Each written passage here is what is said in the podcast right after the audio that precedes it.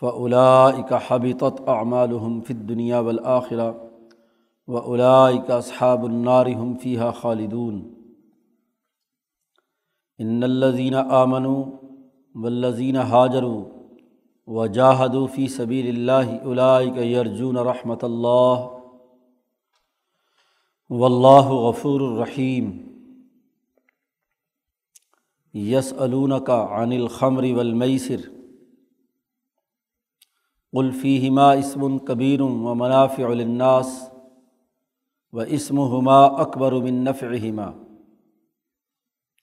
و یس علون کا مادہ یونفقون قل العفو کذالک یبین اللہ لکم الآیات لعلکم تتفکرون فی الدنیا والآخرہ ویسألونک عن الیتامى قل اصلاح الحم خیر و ان تخالطوہم فاخوانکم واللہ یعلم المفسد من المصلح ولو شاء اللہ لعنتکم ان اللہ عزیز الحکیم ولا تنكحوا المشركات حتى يؤمن ولا امة مؤمنة خير من مشركة ولو أعجبتكم ولا تنكحوا المشركين حتى يؤمنوا ولا عبد مؤمن خير من مشرك ولو أعجبكم اولائک یدعون الی النار واللہ یدعو الی الجنت والمغفرت بإذنہ و یبین آیاتہ للناس لعلہم یتذکرون صدق اللہ العظیم بنیادی اصول و قوانین اور ضابطے بیان کرنے کے بعد قرآن حکیم صحابہ کے سوالات کے جوابات بیان کر رہا ہے۔ پیچھے جب مال کے خرچ کرنے کا حکم دیا گیا تھا، تو پیچھے بھی ایک سوال گزرا ہے پچھلے رقوع میں کہ یہ سلون کا مادہ یونفقون آپ سے سوال کرتے ہیں کہ کیا مال خرچ کریں؟ تو اس کا جواب دیا گیا تھا کہ جو بھی کچھ خرچ کرو گے، تو اس کے مصارف بتلائے تھے کہ والدین پر خرچ کرو، عزیز و اقارب پر خرچ کرو، یتیموں اور مسکینوں اور مسافروں پر خرچ کرو۔ اور انفاق مال جہاد کے لیے خرچ کرو۔ اور پھر یہ بھی واضح کیا گیا تھا کہ جہاد و کتال آپ کے لیے بڑا تقدیف دہ عمل ہے، آپ اس کو ناپسند کرتے ہیں۔ انسان کی طبیعت اسے گوارا نہیں کرتی، لیکن کتنی ہی ایسی چیزیں ہیں جن کو انسان ناپسند کرتا ہے، لیکن وہ اس کے لیے بہتر ہوتی ہیں۔ اور کتنی ہی چیزیں ایسی ہیں جنہیں پسند کرتا ہے اور وہ اس کے لیے شر ہوتی ہے تو اس لیے اس پر مت گھبراؤ۔ اور جو بنیادی اثاثی اصول ہیں مال کے خرچ کرنے کے اور جہاد و کتال کے، انہیں پیش نظر رکھو۔ جب جہاد و کتال کا یہ حکم نازل ہوا، تو حضور صلی اللہ علیہ و سلم کی زندگی میں ایک واقعہ وقوع پذیر ہوتا ہے۔ آپ صلی اللہ علیہ و نے ایک جماعت صحابہ کو دشمنوں کے خلاف لڑائی کے لیے بھیجا۔ صحابہ کا یہ مختصر سا وفد دشمن کے خلاف لڑنے گیا تو وہ جماعت الاخرا کا آخری دن تھا۔ انہوں نے دشمنوں کو مارا، قتل کیا، جو ان سے لڑائی ہوئی اور جو مال غنیمت ملا وہ لے کر مدینہ آ گئے۔ ان لوگوں کے خیال میں وہ جماعت الاخرا کا آخری تیس دن تھا۔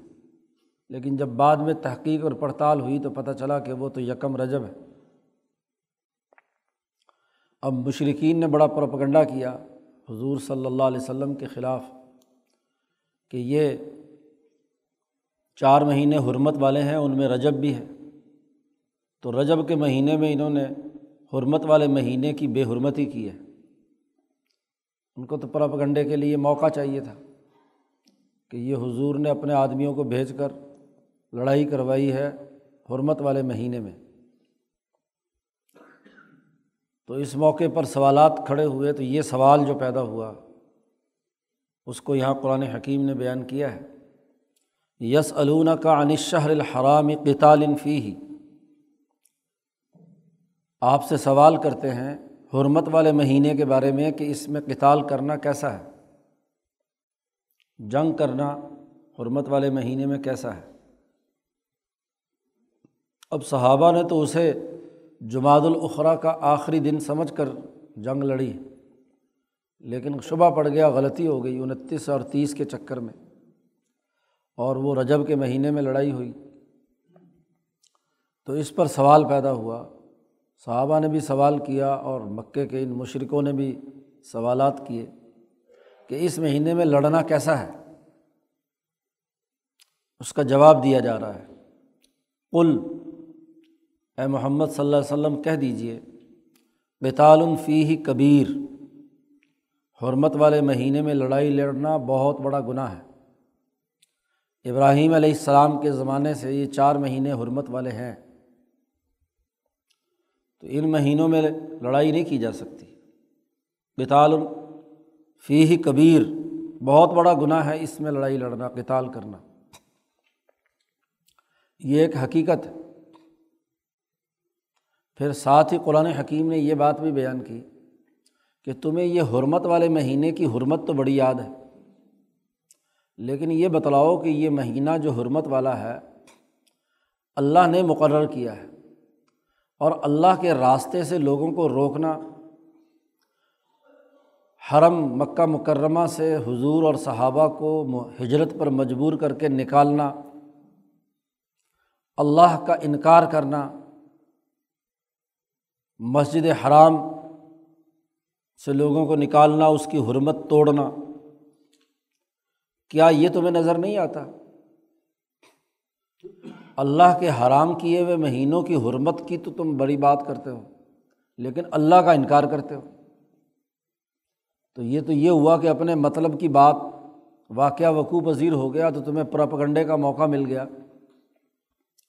جس اللہ نے اس مہینے کو محترم بنایا ہے، اس اللہ کا انکار کرتے ہو۔ لوگوں کو اس اللہ کے راستے اور دین کے سچی تعلیمات کی طرف جانے سے روکتے ہو۔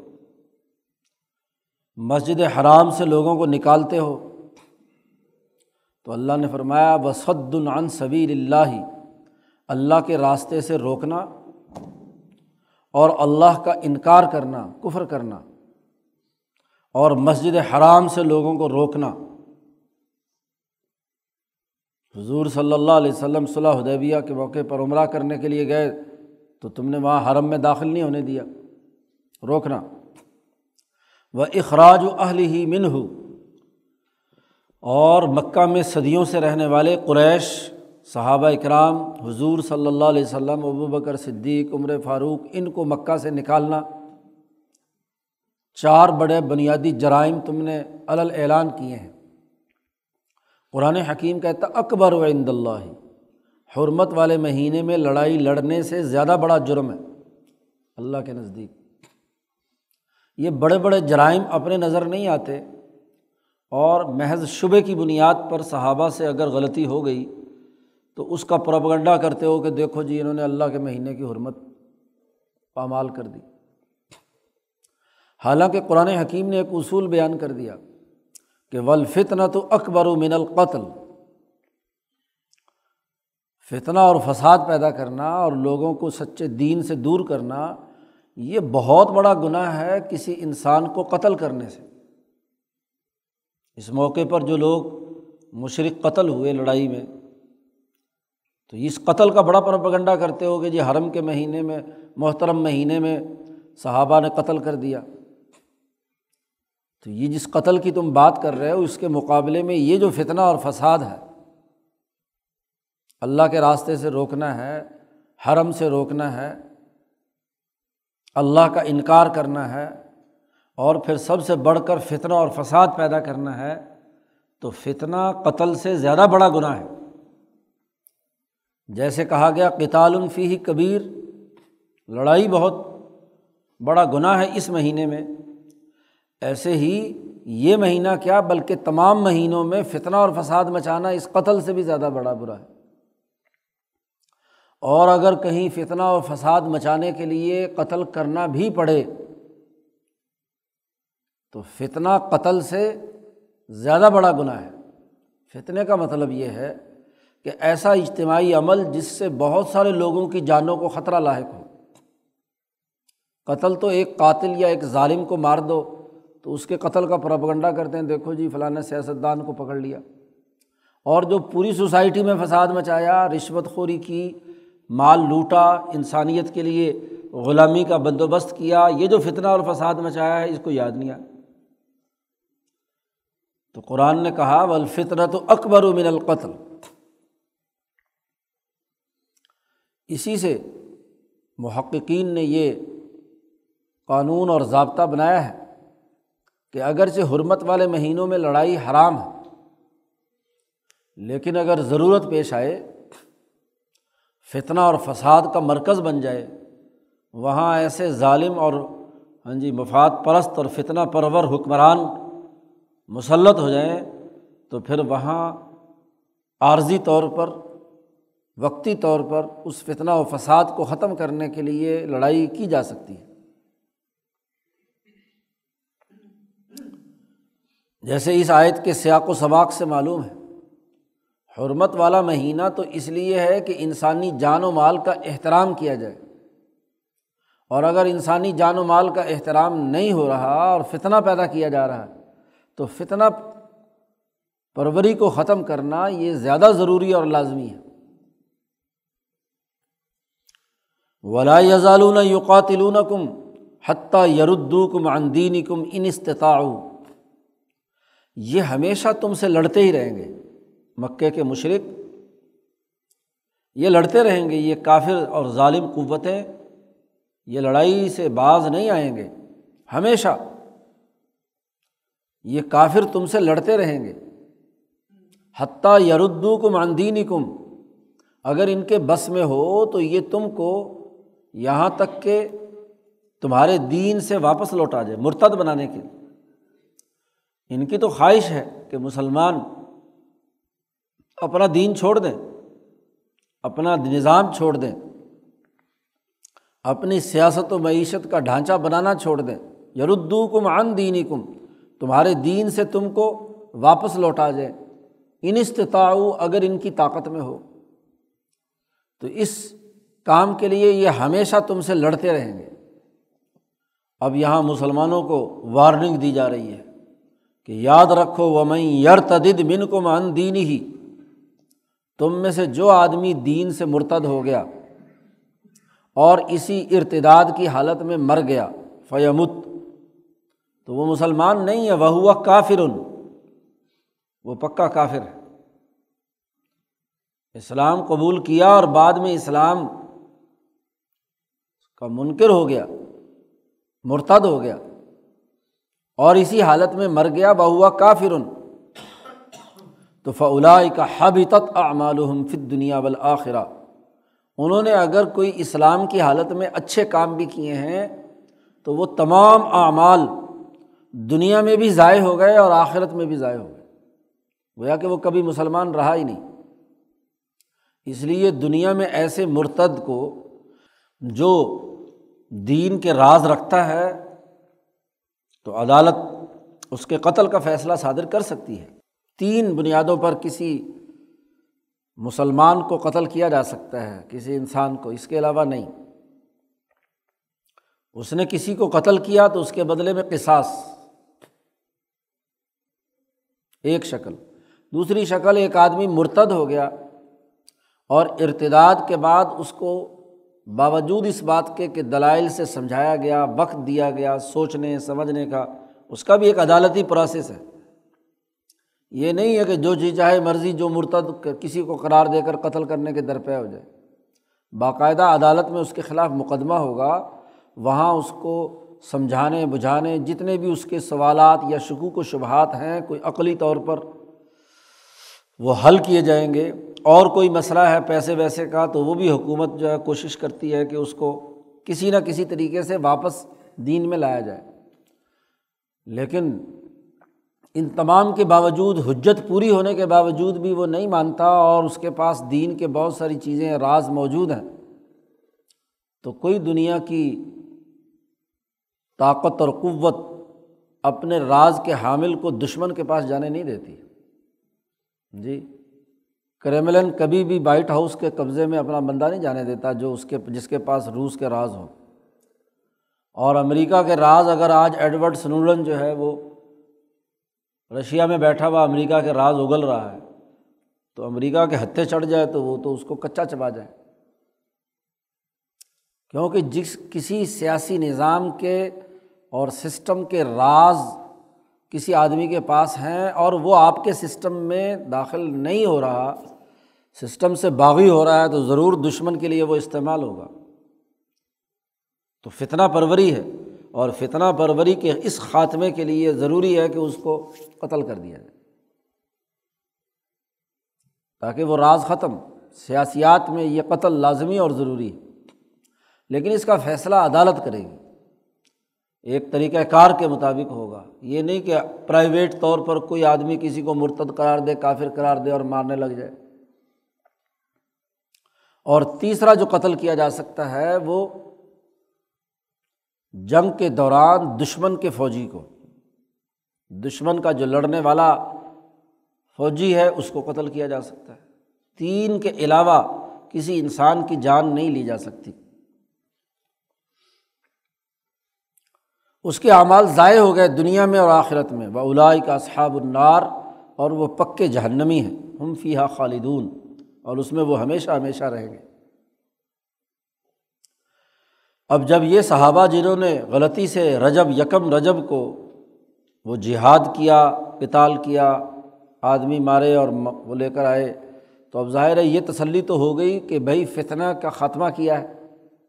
لیکن ابھی سوال یہ باقی تھا کہ انہوں نے یہ جو جہاد یا سریہ کیا تھا، اس کا کوئی اجر و ثواب بھی ان کو ملے گا یا حرمت والے مہینے کی توہین کے نتیجے میں یہ اس اجر و ثواب سے بھی محروم ہو گئے۔ تو اس کا قرآن حکیم نے جواب دیا ہے، ان الدینہ آمن و حاجر و جاہدوفی سبیل اللہ بے شک جو لوگ ایمان لائے مسلمان ہیں۔ ولزینہ حاجرو اور انہوں نے ہجرت بھی کی، اور اللہ کے راستے میں انہوں نے جہاد بھی کیا۔ تو اولا کہ یرجون رحمت اللہ۔ وہ ضرور اللہ کی رحمت کی امید رکھیں۔ تو ضرور ان کی رحمت ملے گی، کیونکہ انہوں نے جو کام کیا ہے وہ غلطی سے ہوا ہے۔ تو جہاد کا ثواب پورا ملے گا، کیونکہ وہ تو جماعت الاخرا کا آخری دن سمجھ کر لڑے تھے۔ و اللہ غفور الرحیم، اور لغزش اور غلطی ہوئی ہے تو اللہ معاف کرنے والا ہے، رحم کرنے والا ہے۔ انہوں نے جان بوجھ کر اس مہینے کی بے حرمتی نہیں کی۔ تو غلطی سے ایک کام ہو جائے تو اس کو نظر انداز کرنا چاہیے، اس کو معاف کر دے گا اللہ میاں۔ تو پہلا سوال حرمت والے مہینوں کی حرمت سے متعلق تھا، اس میں لڑائی سے متعلق تھا۔ تو قانون اور ضابطہ بتلا دیا کہ یہ چار مہینے اسی طرح بدستور حرمت والے ہیں، ان کی بے حرمتی کرنے کی اجازت نہیں۔ لیکن فتنہ اور فساد مچانا قتل سے زیادہ برا ہے۔ اگر ایسی صورت ہو کہ وہاں فتنہ اور فساد ہو، تو پھر وہاں ایکشن لیا جا سکتا ہے۔ پچھلے بارہ چودہ سو سال کی تاریخ گواہ ہے کہ جب بھی حرم مکہ میں ایسی کوئی فتنہ پروری ہوئی، ریاست کے خلاف، حکومت کے خلاف لڑائی کا معاملہ ہوا، تو وہاں حکومتوں نے لڑائی لڑی، مقابلہ کیا۔ عبداللہ ابن زبیر نے جب خلافت کا اعلان کیا اور جو جس پر باقی مسلمان جس کی بیت کر چکے تھے جی مروان ابن الحکم اور بعد میں عبد الملک ابن مروان کی، حتیٰ کہ امام زین العابدین جیسے لوگ جو مدینہ میں تھے، وہ بھی ان کی بیت کر چکے۔ تو اب مکہ میں انہوں نے اپنی ایک الگ سے خلافت کا اعلان کیا۔ حالانکہ صحابی ہیں۔ تو یہاں فوجیں گئیں۔ اور انہوں نے وہاں مکہ کے اندر لڑائی لڑی، لیکن ایک مختصر مدت کے لیے۔ تو فتنہ جو ہے، یہ زیادہ بڑا ہے قتل کے مقابلے میں۔ اسی زمین میں ایک اور سوال، مال خرچ کرنے کے لیے، مال حاصل کرنے کے جیسے طریقے خرید و فروخت اور لین دین تھے جو جائز طریقے تھے۔ تو وہاں حجاز کے اندر دو اور ناجائز طریقے، ایک شراب بنانا اور فروخت کرنا۔ اور پینا اور اسی طریقے سے جوا، سٹا کھیلنا۔ ایسی شرط لگانا کہ ایک فریق پر جرمانہ لگے تو بغیر کسی عوض کے دوسرے کا مال آپ لے رہے ہیں جوئے میں۔ شرطیں لگا کر لوگوں سے پیسے لینا میسر تو اس کے بارے میں سوال کیا گیا۔ یس علون کا انل خمر ول میسر آپ سے پوچھتے ہیں شراب کا حکم۔ اور جوئے کا حکم۔ یہ دونوں چیزیں عربوں کے معاشرے میں اتنی رچی بسی تھیں کہ ہر آدمی یہ کام کرتا تھا، شراب بنانے اور بیچنے اور پینے کا، اور اسی طریقے سے جوئے کے ذریعے سے دوسرے کے مال شرطیں لگاتے تھے۔ اور اس پر کیا ہے؟ مال لینا ان کے یہاں عام تھا۔ اللہ تبارک و تعالیٰ نے ان دونوں چیزوں کو بتدریج حرام قرار دیا۔ ایک ہی وقت میں اگر ان کو حکم دیا جاتا تو خطرہ تھا کہ جو چیز ان کے اندر رچی بسی ہے، یہ اللہ کے اس حکم کا سرے سے انکار ہی نہ کر دیں تو حکمت عملی یہ اپنائی گئی کہ مختلف مرحلوں میں ان کو مملوع قرار دیا گیا۔ تین مرحلے کم از کم ہیں۔ تو اب جیسے پہلا مرحلہ یہ تھا کہ جب انہوں نے یہ سوال کیا تو اس کی خرابی یا اس کے نتیجے میں جو انسانیت پر گزرتی ہے، تباہی، بربادی کی جو عقلی وجوہات ہیں، اس کے تناظر میں اس کو کہا گیا کہ یہ اچھی چیز نہیں ہے۔ اور آخری حکم وہ ہے جو آگے صورت معاہدہ میں آ رہا ہے کہ ان نمل خمر ولمئی سر ول انصاب ول اضلام رجسم من عمل شیطانی فج تنیبو تو شراب اور جوا دونوں گندگیاں ہیں شیطانی عمل ہے، اس لیے رک جاؤ۔ فج تنیبو تو وہ آخری عمل، حکم ہے۔ تو شروع میں جب اس کی خرابی لوگوں کے ذہنوں میں بتلانی تھی، حکمت کا تقاضا یہی ہوتا ہے کہ جس پر سارے لوگ متفق ہوں، اس کو براہ راست فتوے کے ڈنڈے سے یا حکم سے روکا نہیں جا سکتا۔ پہلے اس کی عقلی خرابیاں بیان بتلائی بتلائی جاتی ہیں۔ تو یہاں بھی یہی ہے۔ آپ سے پوچھتے ہیں شراب اور جوئے کا حکم، تو اے محمد صلی اللہ علیہ وسلم، آپ کہہ دیجیے کہ فی ہما اسمن کبیروں و منافع الناس ان دونوں میں بہت بڑا گناہ ہے۔ سوسائٹی کا سماجی ڈھانچہ ہل جاتا ہے۔ گناہ ہے۔ اور وہ منافع الناس اور اس میں فائدہ بھی ہے لوگوں کے لیے۔ لوگ اپنی کمزوری کو دور کرنے کے لیے شراب پیتے تھے۔ تو ایکٹیو ہو جائیں، کیونکہ شراب کا بنیادی کام ہے انسان کے اندر تحریک پیدا کرنا۔ وہ غیر معمولی اس کے اندر جوش پیدا ہو جاتا ہے، تحریک پیدا ہوتی ہے۔ اور وہ جا کر چونکہ میدے میں فساد پیدا کرتی ہے، تو وہ ساری چیزیں زیادہ ایکٹیو ہو جاتی ہیں نشے کی حالت میں۔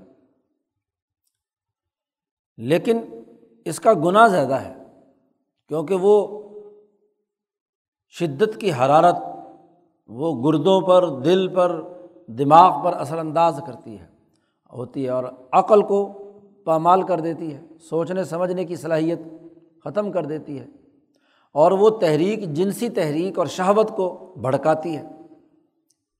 تو بظاہر ایک کمزور آدمی جو جنسی وظائف کرنے کے قابل نہیں ہوتا، شراب پلا دو تو وہ کرنے کے قابل بن جاتا ہے، لیکن اس کے نتیجے میں جو اس کا عقل ماری جاتی ہے اور باقی اعضاء مسلسل گھل کر ختم ہونا شروع ہوتے ہیں، گردے فیل ہونا شروع ہوتے ہیں، جگر تباہ ہوتا ہے، تو اس کے نقصانات الگ ہیں۔ تو قرآن حکیم نے دونوں باتیں بیان کی ان دونوں میں ایسے ہی جوئے کا معاملہ ہے۔ بظاہر تو بڑا ایک نفع بھی ہے کہ بغیر کوئی ہینگ لگی نہ پھٹکڑی رنگ بھی چوکھا آیا آپ نے جوا کھیلا اور آپ کے پاس لاٹری نکل آئی۔ نفع تو ہے، لیکن اسم ان کبیر اکثر جواری اپنی چیزیں ہارتے ہیں تو گناہ بھی ہے، عقلی طور پر اس کا نقصان بھی ہے۔ تو دونوں چیزوں کی بیلنس شیٹ بناؤ کہ گناہ اور نفع کے درمیان کون سی چیز زیادہ ہے۔ تو انسان کو چاہیے کہ نفع اور نقصان کے جو دونوں پہلو ہوں، اس کا جائزہ لے کر جو چیز جس میں نقصان زیادہ ہو، اس کو چھوڑ دینا چاہیے، جس میں نفع زیادہ ہو، اس کو اختیار کرنا چاہیے۔ تو قرآن نے کہا دونوں چیزیں ہیں لیکن وہ اسم ہما اکبر من نفع ہما ان دونوں کا گناہ اور جرم وہ ان دونوں کے نفع سے زیادہ بڑا ہے۔ نفع تھوڑا ہے اور نقصان زیادہ ہے۔ نفع وقتی ہے اور نقصان ہمیشہ کا ہے۔ تو اس لیے غور و فکر کرو تو عقل کو دعوت دی کہ وہ دیکھیں اور جو چیز ان کے لیے نقصان دہ ہے، مستقبل میں اس کو کیوں اختیار کرتے ہیں؟ براہ راست یہاں حکم نہیں دیا کہ جی شراب اور جوا جو ہے ممنوع اور حرام ہے۔ خود کہا کہ اس مہما اکبر و من نفع تو پہلا طریقہ، اس کے بعد ایک اور دوسری آیت آئی ہے اس میں منع کیا گیا۔ یا الزین امن اللہ تقرب الصلاۃ و ان تم سکارا۔ نماز کے قریب مت جاؤ جب تم اپنا نشے کی حالت میں ہو۔ تو نماز جیسی اب ایماندار ہیں، مسلمان ہیں، اللہ پر ایمان رکھتے ہیں، نماز پڑھتے ہیں، نماز بڑی بہت بڑی عبادت ہے۔ اب نماز سے پہلے اگر شراب پینے کو روک دیا گیا تو کوئی نہ کوئی تو اس میں خرابی کی بات ہے۔ تو اس طرح بتدریج دو دفعہ انہیں، چونکہ کچھ صحابہ نے ہاں جی نشہ کیا اور شراب پینے کے بعد جا کر نماز پڑھائی تو وہ بس پتہ نہیں کیا پڑھ رہے ہیں، قرآن کی جگہ پر اول پھول بول رہے ہیں۔ تو وہ ممنوع قرار دے دیا۔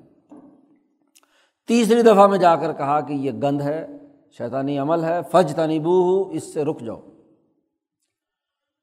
اسی طرح ایک اور سوال انہوں نے کیا ویس علون کا مادہ یون فکون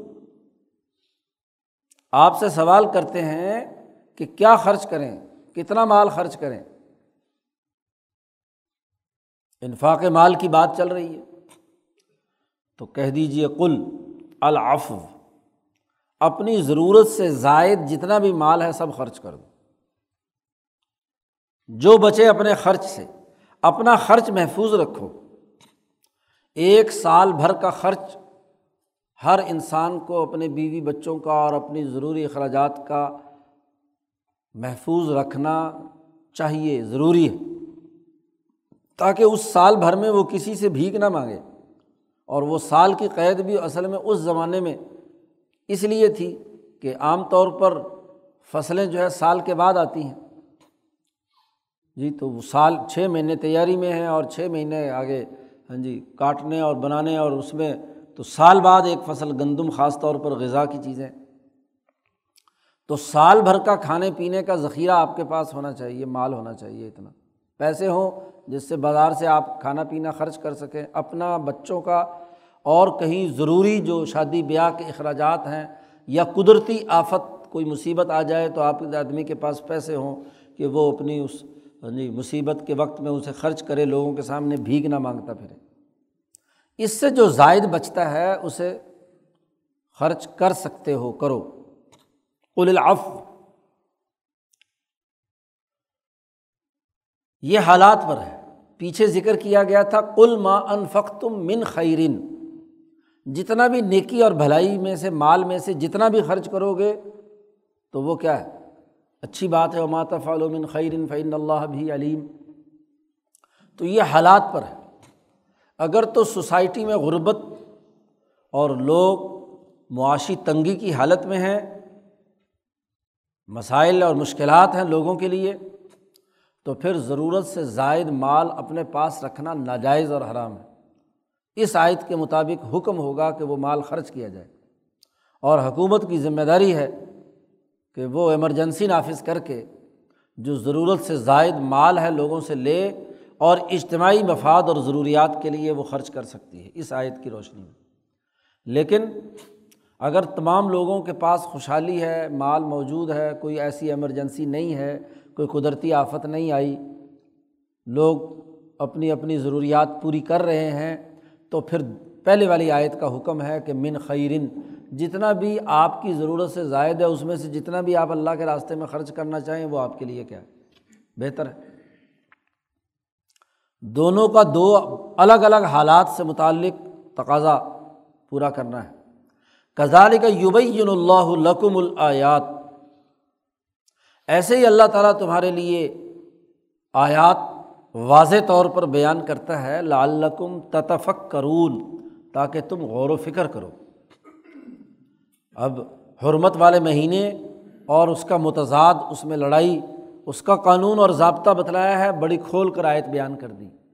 شراب اور جوئے کے بارے میں جو نفع اور نقصان کے دونوں پہلو تھے، وہ بیان کر دیے۔ تاکہ تم غور و فکر کر کے جو نفع کی چیز ہے، اسے قبول کرو۔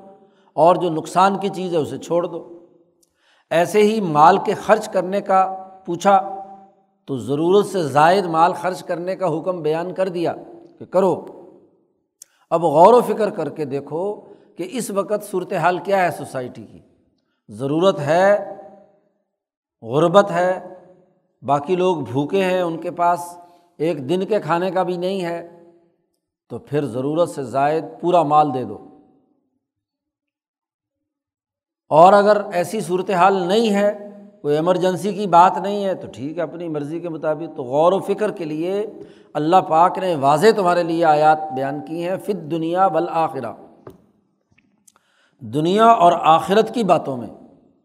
آخرت میں کس چیز کا نفع ہے اور دنیا میں کن چیزوں کا نفع ہے، یہ کھول کر بیان کر دیا تاکہ تم اس پر غور و فکر کرو۔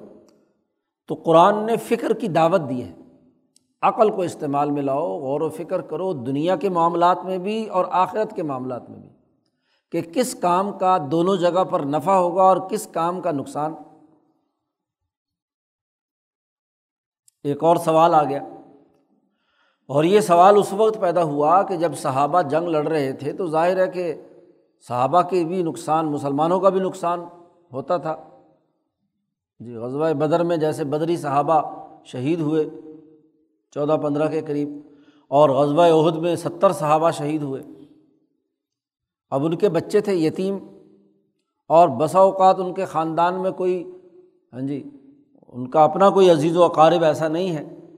قریبی عزیز جو ہیں، وہ بچ، یتیم بچوں کی پرورش، ان کی ذمہ داری بن گئی۔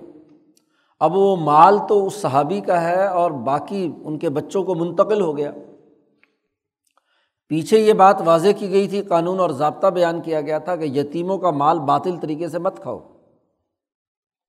تو صحابہ پر بہت خوف طاری ہوا اور اس کے نتیجے میں انہوں نے بڑی احتیاط کر کے جو کسی یتیموں کا مال جو بھی تھا، ان کے کھانے پکانے کا جو بندوبست کرتے تھے، اس کو مال کو بھی علیحدہ رکھا، اس کو پکاتے بھی علیحدہ تھے، اس کی حفاظت بھی الگ کرتے تھے۔ لیکن اس میں ایک نقصان کی بات بھی تھی۔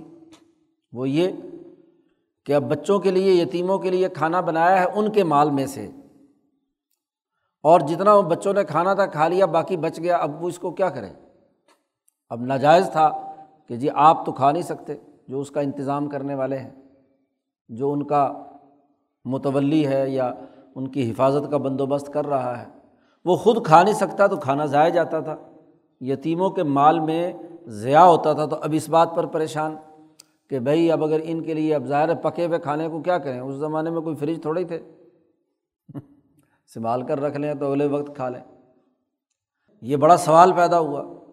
تو اس پر صحابہ نے سوال کیا، حضور سے یس علون کانل یتامہ کہ یہ مسئلہ درپیش ہے کہ ہم احتیاط کرتے ہیں تو اس سے ان کا مال کافی ضائع ہو جاتا ہے۔ اب اندازے سے پکانا ہوتا ہے، بچے آیا، نہیں کھایا اس نے، کم کھایا۔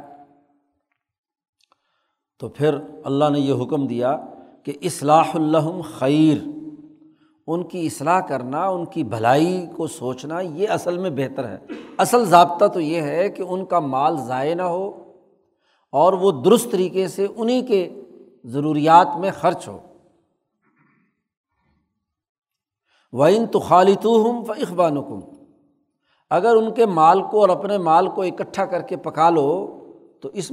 و لیکن اس بات کا فرق ضرور رکھو کہ ان کا کتنا تھا اس اناج میں اور آپ کا کتنا تھا۔ تو ان کا بچاوا تم کھا سکتے ہو۔ تمہارے میں ایک وقت میں مثلاً تم نے ان کا بچاوا کھا لیا، تو دوسرے وقت میں تم اپنے مال کو پکا کر اس میں سے ان کو کھلا دو، اس کا بدلا کر دو۔ تاکہ اشتراکیت جو ہے، اجتماعیت برقرار رہے اور وہ کھانا ضائع نہ ہو۔ مقصد تو ان کے مال کا غلط استعمال سے روکنا ہے۔ اس کی مال کی اصلاح ہے کہ ان کی بھلائی کے لیے وہ خرچ ہو۔ اور اگر اس طریقے سے مال ضائع ہو رہا ہے تو اس مال کو ضیاء سے بچانا ہے۔ تو تم اگر ان کو اپنے ساتھ ملا کر پکاؤ اور ان کی ضروریات پورا کرو، ان تو خالتو ہوں اگر خرچ آپس میں ملا لو تو فقوان کم وہ تمہارے بھائی ہیں۔ جی کوئی ظاہر عزیز و اقاربی میں سے کوئی اس کا متکفل بنتا تھا، کفیل بنتا تھا۔ تو اسی کی نگرانی ہوتی تھی، وہ اس کا گارڈین ہوتا تھا، تو اس کی ذمہ داری ہے کہ وہ اس کو، تو بھائی چارے کے طور پر اس کو شامل کر لو۔ لیکن یہ بات یاد رکھو۔ و اللہ عالم المفصدہ من المسلح اللہ تعالیٰ خوب جانتا ہے کہ کون مفصد ہے اور کون مسلح ہے۔ ڈنڈی مت مارنا۔ اپنے ساتھ ملاؤ تو کوشش کرو کہ ان کے مال میں کوئی زیادتی نہ ہو۔ ان کا کتنا شامل کیا تھا اور اپنا کتنا شامل کیا تھا۔ یہ تمہیں تو خود معلوم ہے، بچوں کو تو نہیں پتہ یتیموں کو۔ لیکن تمہیں تو معلوم ہے نا کہ تم نے ان کے ساتھ کیا معاملہ کیا ہے۔ تو تم اگر فساد مچاؤ گے، اگر اس ملا کر تم نے ان کا مال زیادہ کھا لیا اور اس کو ضائع کیا، تو فسادی ہو تم۔ تو اللہ خوب جانتا ہے کہ کون تم میں سے مفصد ہے اور کون مسئلے ہے کہ ان یتیموں کے مال کو صحیح طریقے سے خرچ کر رہا ہے۔ ولو شاہ اللہ تکم اگر اللہ تعالیٰ چاہتا تو تم پر بڑی سخت مشقت ڈالتا، ذمہ داری بھی دیتا اور پابندی بھی لگاتا کہ ان کا یتیموں کا مال تم کھا نہیں سکتے۔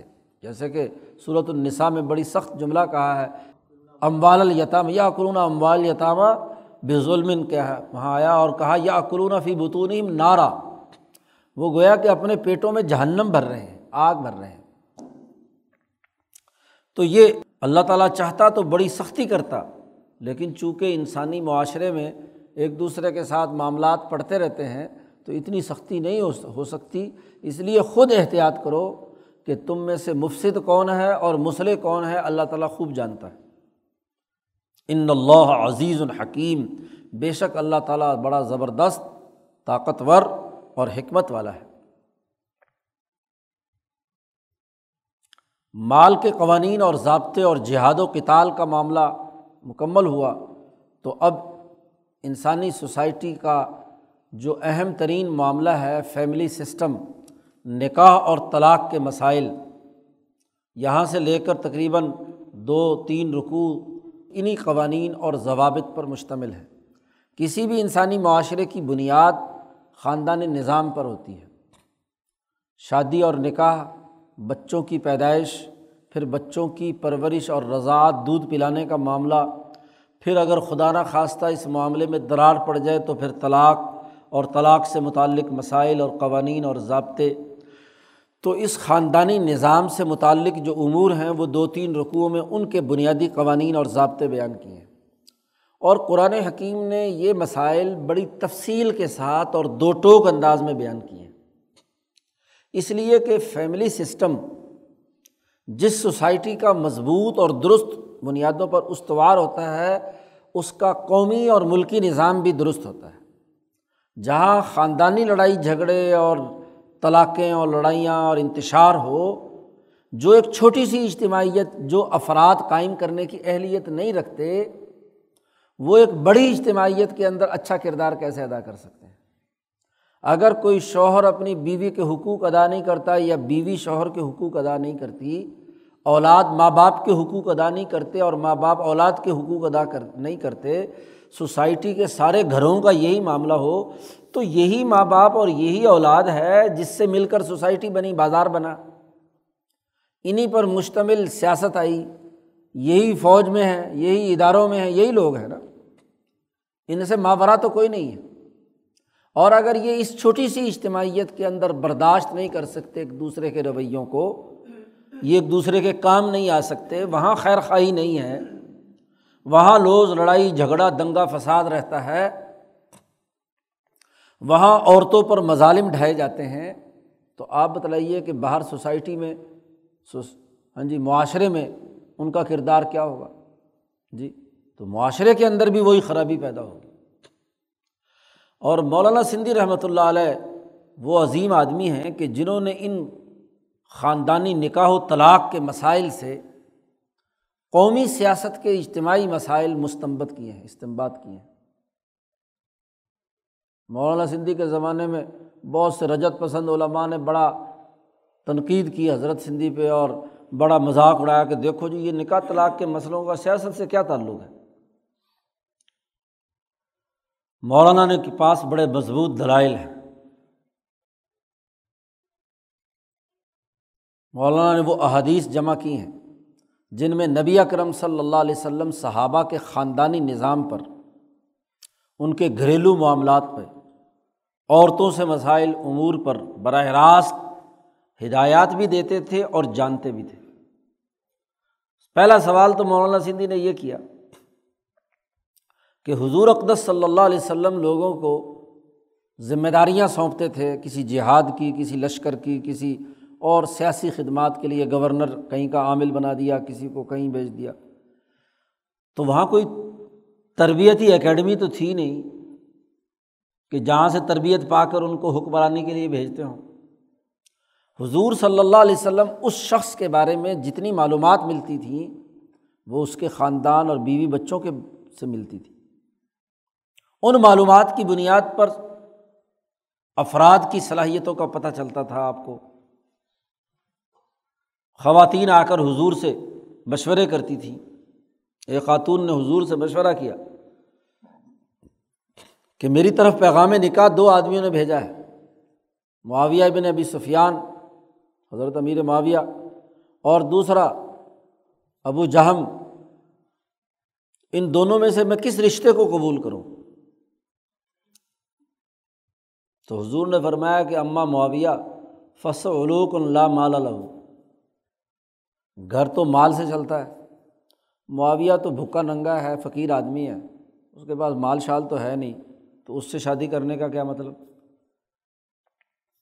کیونکہ حضرت ابو سفیان نے معاویہ کو نکال دیا تھا۔ صلاح حدیبیہ کے بعد حضرت امیر معاویہ مسلمان ہو گئے تھے۔ تو وہاں سے سب کچھ چھوڑ چھاڑ کر مدینہ آئے تھے حضور کے پاس۔ اور ہر وقت حضور کے پاس وہ کتابت وہی کی کتابت حضور جو چونکہ اچھا لکھنے والے تھے۔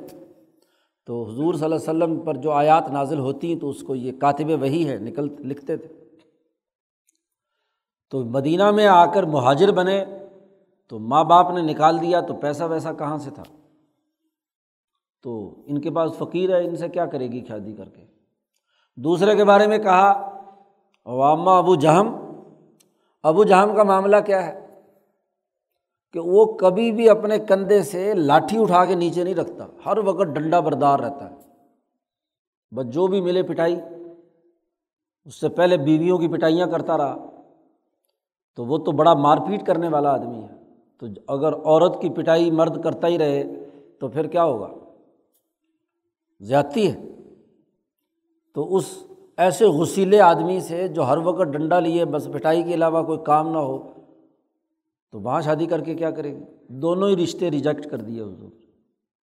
اسی طرح گھریلو معاملات میں خواتین پر کسی مرد نے شوہر نے کوئی زیادتی کی تو فوراً حضور کو آ کے شکایت لگاتی۔ تو حضور کو پتہ چل جاتا کہ یہ آدمی اس نے زیادتی کی ہے تو حضور پھر اس کا مداوع کرتے۔ تو ہر ہر خاندان سے حضور صلی اللہ علیہ وسلم کو واقفیت تھی۔ اور اسی کی بنیاد پر لوگوں کا تجزیہ کرتے تھے کہ جو اس چھوٹے سے یونٹ کو صحیح طریقے سے کیا ہے نہیں چلا سکتا، تو وہ باقی کام کیسے کرے گا؟ اس لیے حضور صلی اللہ علیہ وسلم نے فرمایا خیر حکم خیر لی اہلی ہی تم میں سب سے بہتر وہ ہے جو اپنی بیوی بچوں کے لیے بہتر ہے۔ باہر تو وہ بڑا بہتر اور بڑا مفکر اور بڑا سیاست دان اور گھر میں آئے تو ہر وقت ڈنڈا اٹھائے ہوئے اور گھر والوں کو جوتے کی نوک پہ رکھے۔ تو جو بیوی بچوں کے لیے بہتر ہے، جس سے گھر والے مطمئن ہیں، تو باہر بھی وہ اچھا ہوگا۔ اور اگر گھر میں کیا ہے، جھگڑالو ہے، کنجوس ہے بکیل ہے، خرچہ نہیں دیتا۔ ابو سفیان کی بیوی حضرت ہندا نے حضور سے شکایت کی کہ ابو سفیان راج المسی کن یہ ابو سفیان بڑا بکیل آدمی ہے۔ گھر کا خرچہ نہیں دیتا۔ تو کیا میں اس کی جیب میں سے پیسے نکال سکتی ہوں؟ حضور نے فرمایا کہ ہاں نکال سکتی ہے، لیکن خرچے کے مطابق نکالنا، زیادہ ہی نا جیب صاف کر دینا۔ تو عورتوں کو اجازت دی ہے کہ مردوں جو خرچ نہ کر رہے ہوں، ان کی جیب سے پیسے نکال لیں۔ جی تو اس طرح یہ واقعات سارے بتلا رہے ہیں کہ لوگوں کا تجزیہ حضور کرتے تھے خاندانی نظام سے۔ پھر یہاں حضرت سندھی نے ایک اور بھی استدلال کیا۔ کہ صوفیہ کے یہاں انسان کو شخص صغیر کہا جاتا ہے اور اس پوری کائنات کو شخص کبیر یا شخص اکبر کہا جاتا ہے اور شخص اکبر کو سمجھنے کے لیے شخص اصغر جو انسان ہے، اس کے معاملات اور کیفیات کے تناظر میں شخص اکبر کو سمجھتے ہیں۔ تو یہ خاندانی اجتماعیت جو سب سے پہلی اجتماعیت ہے، باقاعدہ طور پر ایک معاہدہ نکاح کے تحت وجود میں آتی ہے۔ تو یہ چھوٹے درجے کی ایک حکومت یا اجتماعیت ہے۔ اور بڑے درجے کی اجتماعیت اسی کی بنیاد پر آگے جا کر بنی ہے۔ تو قرآن حکیم نے جتنی تفصیل کے ساتھ یہ جو گھریلو امور بیان کیے ہیں، یہ اس بات کا ثبوت ہے کہ وہ ملکی اور قومی نظام کے امور اس سے سیکھے اور سمجھے جائیں۔ مولانا سندھی کہتے ہیں، ایک پنڈت تھا۔ وہ تقریر کر رہا تھا، وہاں سے مجھے یہ ساری چیزیں ہاں جی غور کرنے کا موقع ملا۔ اس نے کہا، یہ مسلمانوں کا قرآن جو ہے نا، بس عورتوں کے مسئلے بتلاتا ہے، نکاح طلاق کے مسئلے بتلاتا ہے، حیض و نفاس کے مسئلے بتلاتا ہے۔ تو یہ دنیا داری کی باتیں کرتا ہے۔ اور ہماری کتاب جو ہے فلاں فلاں ہندوؤں کی ہاں جی وید، شید، اس میں تو ساری باتیں الہیات کی ہیں، اللہ کی طرف رجوع کی ہیں، یہ ہیں، وہ ہیں۔ اپنے خیال کے مطابق وہ ہندوؤں میں تقریر کر رہا تھا۔ تو مولانا سندھی نے کہا کہ میں میں نے سوچا کہ بھائی یہ اس نے تو ایک ایپ بیان کیا ہے۔ تو مولانا سندھی کہتے ہیں، جب میں نے غور و فکر کیا تو مجھے پتہ چلا کہ یہ تو قرآن کی خصوصیت ہے کہ انسانی سماج کو بہتر بنانے کے لیے خاندانی نظام بنیاد ہے۔ یہ اگر درست ہے تو پوری سوسائٹی درست ہوگی۔ باقی رہا اس کی یہ غلط فہمی کہ الہیات ان کی کتابوں میں زیادہ ہے۔ تو قرآن میں جتنی الہیات یا اللہ کا تعارف اور توحید کا تذکرہ ہے وہ ان کی کتاب میں تو پاسنگ میں نہیں ہے اس کا۔ تو یہاں سے قرآن حکیم نے کوئی دو تین رقوع ہیں جن میں نکاح و طلاق سے متعلق قوانین اور ضابطے بیان کیے ہیں۔ اب ایک نکاح کے ذریعے سے ایک خاندانی نظام یا ایک اجتماعیت وجود میں آتی ہے۔ اس اجتماعیت کے لیے دونوں طرف کیا چیز لازمی ہے؟ تو قرآن حکیم نے پابندی لگا دی۔ کہ جو لوگ مشرق ہیں مشرق عورت یا مشرق مرد، گویا کہ وہ اللہ کی اس اس کی حکمرانی کے منکر ہیں۔ جو عالمگیر کائنات اللہ کا حکمرانی کا نظام ہے، اجتماعیت انسانی کے بنیادی حقائق کا وہ انکار کرتے ہیں۔ تو یہ نکاح مشرقوں سے نہیں ہو سکتا۔ ولاطن کی حل مشرقات کسی مشرق خاتون سے تم نکاح نہیں کر سکتے۔ حتیٰ یو امن جب تک کہ وہ مسلمان نہ ہو جائیں مسلمان ہو جائیں تو پھر تو نکاح کیا جا سکتا ہے۔ ورنہ مشرق خاتون سے شرک کی حالت کے اندر نکاح نہیں ہو سکتا۔ ولا امتم مینتن خیرم مشرقتن ولو آ جبت کم مسلمان ہو اور غلام اور لونڈی ہو۔ اس سے نکاح کرنا زیادہ بہتر ہے۔ بمقابلہ اس خاتون کے جو مشرق ہے اور آزاد ہے ولو آ جبت کم اگرچہ تمہیں وہ کتنی ہی اچھی کیوں نہ لگ رہی ہو۔ مال کی وجہ سے، حسن کی وجہ سے، کسی اور وجہ سے آپ کو وہ بہت اچھی لگ رہی ہے۔ اس کے باوجود اس مشرق خاتون سے تم نکاح نہیں کر سکتے۔ اب قرآن نے دو ٹوک حکم دیا ہے۔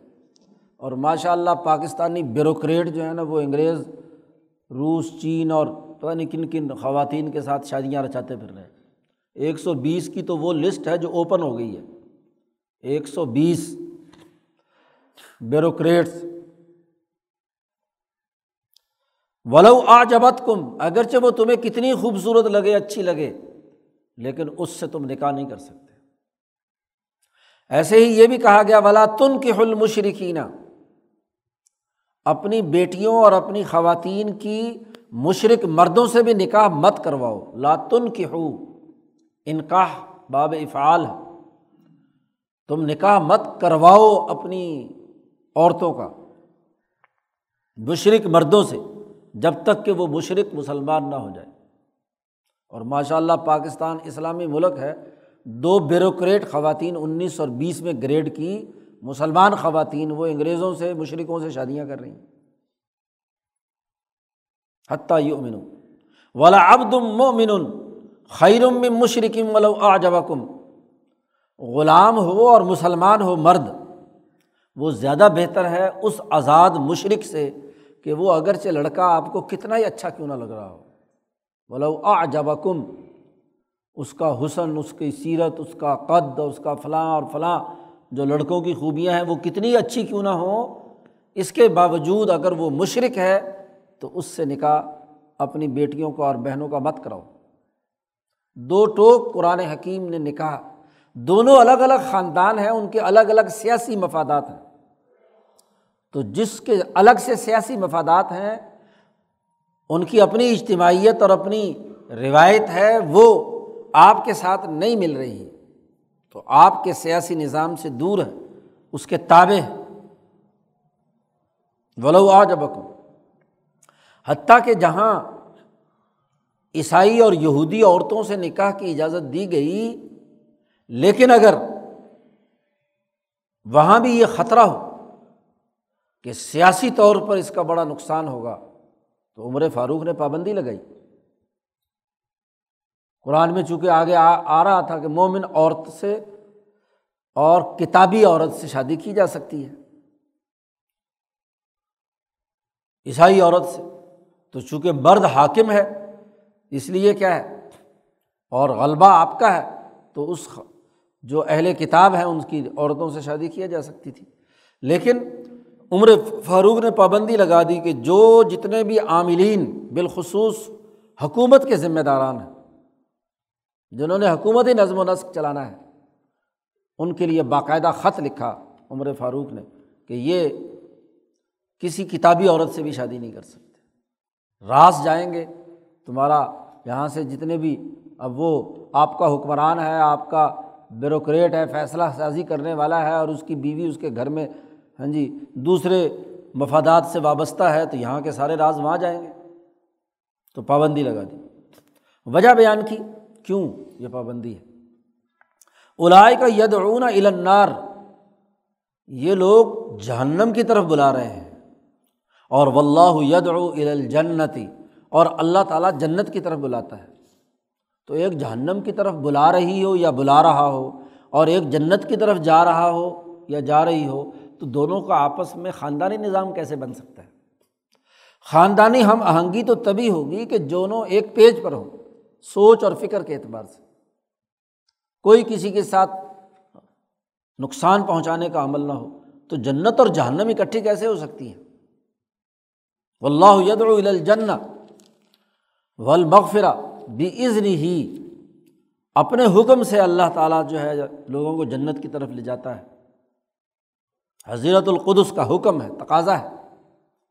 اور چونکہ یہ کام بڑا مشکل ہے، کہ جی آپ کو کوئی مشرقہ خاتون پسند آ گئی اور آپ اس کے چکر میں ہیں، تو وہاں نکاح نہ کرو۔ تو قرآن نے اس حکم کے بعد پھر یہ بات واضح کی یوبین و آیاتی ہی لن ناسی اللہ تعالیٰ اپنے حکم کو لوگوں کے سامنے اپنی آیات کو کھول کر بیان کرتا ہے۔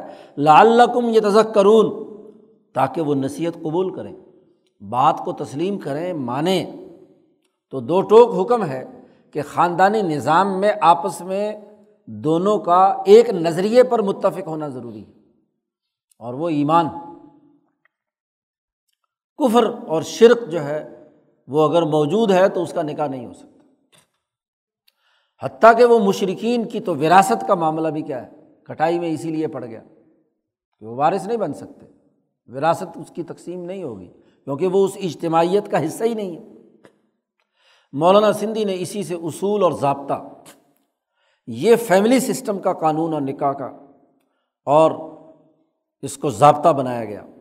تو مولانا سندھی نے اسی سے قانون اور ضابطہ نکالا کہ مسلم اکثریتی ملک کے اندر جہاں مسلمانوں کا ہاں جی غلبہ ہے اور اس، ان کی اجتماعیت تشکیل پذیر ہونی ہے، وہاں کا سربراہ مملکت کوئی کافر نہیں ہو سکتا، مسلمان ہی ہوگا۔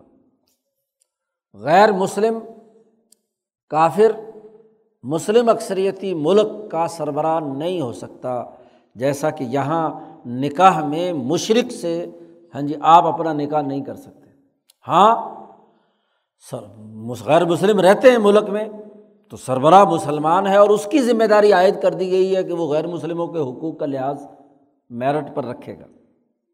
لیکن ایک غیر مسلم جو جہنم کی طرف بلانے والا ہے ہاں جی اس کو ملک کا سربراہ بنا دیا جائے تو اس کی اجازت یہ سیاسی قانون ہاں جی اس آیت سے مولانا سندھی نے اخذ کیا ہے۔ مولانا سندھی اب یہاں جتنے بھی واقعات آگے آ رہے ہیں ہاں جی خاندانی نظام سے متعلق، تو ہر ایک سے ایک قانون قومی سیاست اور اجتماعیت کا اخذ کرتے ہیں کہ یہ اصل قانون ہے جو میاں بیوی کے حقوق اور تعلقات سے متعلق ہے اور اس سے قومی سطح کا سیاسی قانون اور ضابطہ یہ اخذ ہوتا ہے۔ تو اس قانون سے مولانا سندھی نے یہ اخذ کیا اس ان آیات سے کہ کوئی غیر مسلم، مسلمان ریاست کا سربراہ نہیں ہو سکتا۔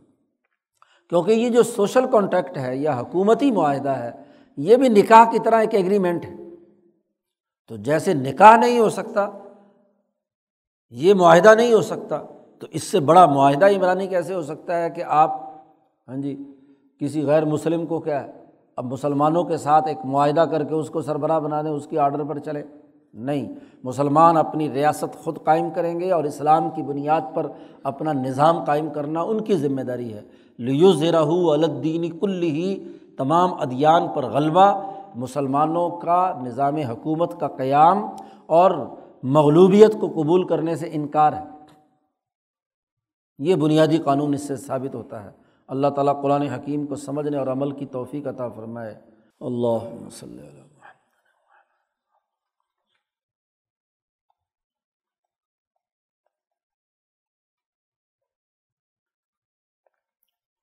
اجمعین۔